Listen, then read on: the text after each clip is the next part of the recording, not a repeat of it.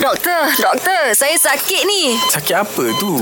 Nak tahu, dengarlah doktor, doktor. Doktor, ni ada orang tanya hari tu dia kata adik dia uh, tanyalah kenapa kuarantin kena 14 hari ke tidak semestinya. Ni Ah. nak kuarantin sebulan ke kan eh dia ni ni. Ha, kenapa 14 hari doktor? Mm-mm. Okey, Eh, kalau 40 hari tu bukan kuarantin, 40 hari tu Itu dia parting. pantang.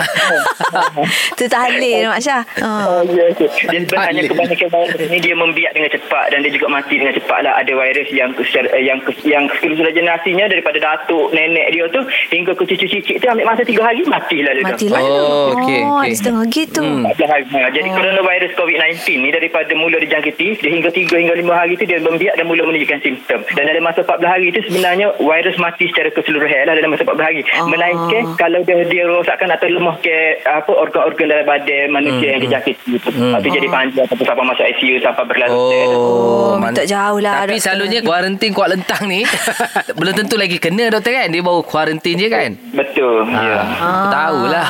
Minta jauh lah doktor dari pakai dok lah kita doktor. Eh, Ha? ha? ke apa? Tak ada pehadah Syah tu nampak tu. Ah, ya pehed dah doktor. Pening-pening dia pun ada juga hot dia pehed. Ha, jelas ke tidak? Nak dengar lagi tentang kesihatan? Dengarkan di Gegar Pagi setiap Ahad hingga Kamis pada pukul 9 pagi bersama Mat Syah dan Mat Zura.